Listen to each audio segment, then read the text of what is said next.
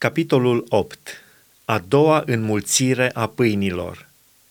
În zilele acelea, fiindcă se strânsese din nou mult norod și n-avea ce mânca, Isus a chemat pe ucenicii săi și le-a zis, Mie milă de norodul acesta, căci iată că de trei zile stau lângă mine și n-au ce mânca. Dacă le voi da drumul acasă flămânzi, au să leșine de foame pe drum, fiindcă unii din ei au venit de departe.” Ucenicii au răspuns, Cum ar putea cineva să sature cu pâine pe oamenii aceștia aici, într-un loc pustiu? Câte pâini aveți? i-a întrebat Isus. Șapte, i-au răspuns ei. Atunci a poruncit norodului să șadă pe pământ. A luat cele șapte pâini și, după ce a mulțumit lui Dumnezeu, le-a frânt și le-a dat ucenicilor săi ca să le împartă și ei le-au împărțit norodului. Mai aveau și câțiva peștișori și Isus, după ce i-a binecuvântat, a poruncit să împartă și pe aceea. Au mâncat și s-au săturat și au ridicat șapte coșnițe pline cu rămășițele de fărămituri. Erau aproape patru mii de inși. În urmă, Isus le-a dat drumul. Aluatul fariseilor – Isus a intrat îndată în corabie cu ucenicii săi și a venit în părțile Dalmanutei. Fariseii au venit deodată și au început o ceartă de vorbe cu Isus. Și, ca să-l pună la încercare, i-au cerut un semn din cer. Isus a suspinat adânc în duhul său și a zis, Pentru ce cere neamul acesta un semn?" Adevărat vă spun că neamului acestuia nu îi se va da deloc un semn. Apoi i-a lăsat și a intrat iarăși în corabie ca să treacă de cealaltă parte. Ucenicii uitaseră să ia pâini. Cu ei în corabie n-aveau decât o pâine. Isus le dădea în grijă și le zicea, Luați seama să vă păziți bine de aluatul fariseilor și de aluatul lui Irod – Ucenicii se gândeau și ziceau între ei, fiindcă n-avem pâini.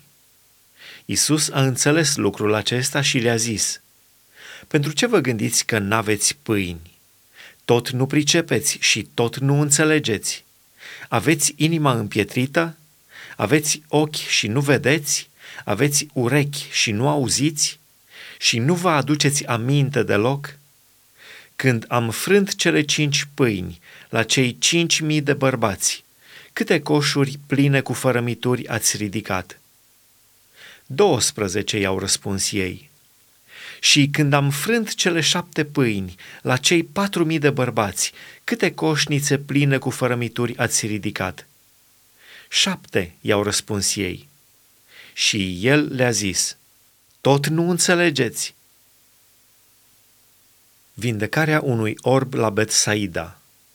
Au venit la Betsaida, au adus la Isus un orb și l-au rugat să se atingă de el.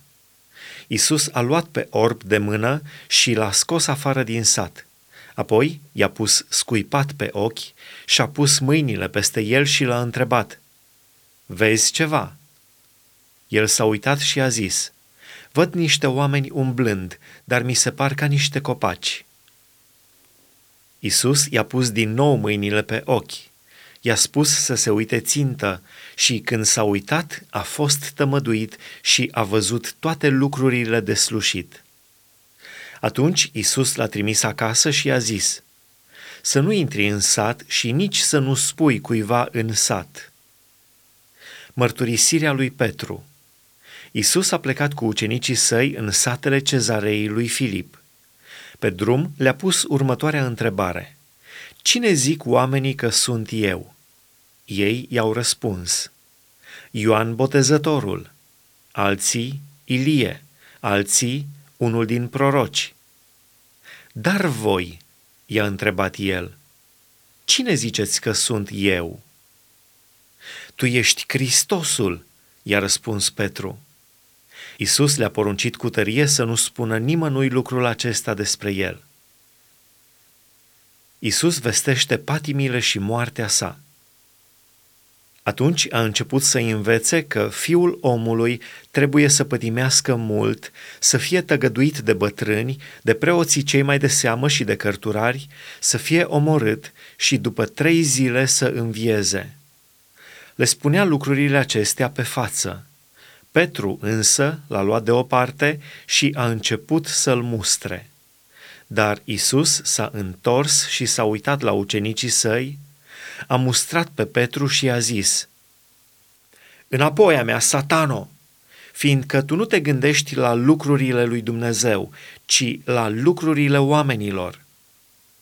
Apoi a chemat la el norodul împreună cu ucenicii săi și le-a zis, Dacă voiește cineva să vină după mine, să se lepede de sine însuși, să-și ia crucea și să mă urmeze. Căci oricine va vrea să-și scape viața, o va pierde. Dar oricine își va pierde viața din pricina mea și din pricina Evangheliei, o va mântui. Și ce folosește unui om să câștige toată lumea dacă își pierde sufletul? Sau ce va da un om în schimb pentru sufletul său? Pentru că de oricine se va rușina de mine și de cuvintele mele, în acest neam prea curvar și păcătos, se va rușina și fiul omului când va veni în slava tatălui său împreună cu sfinții îngeri.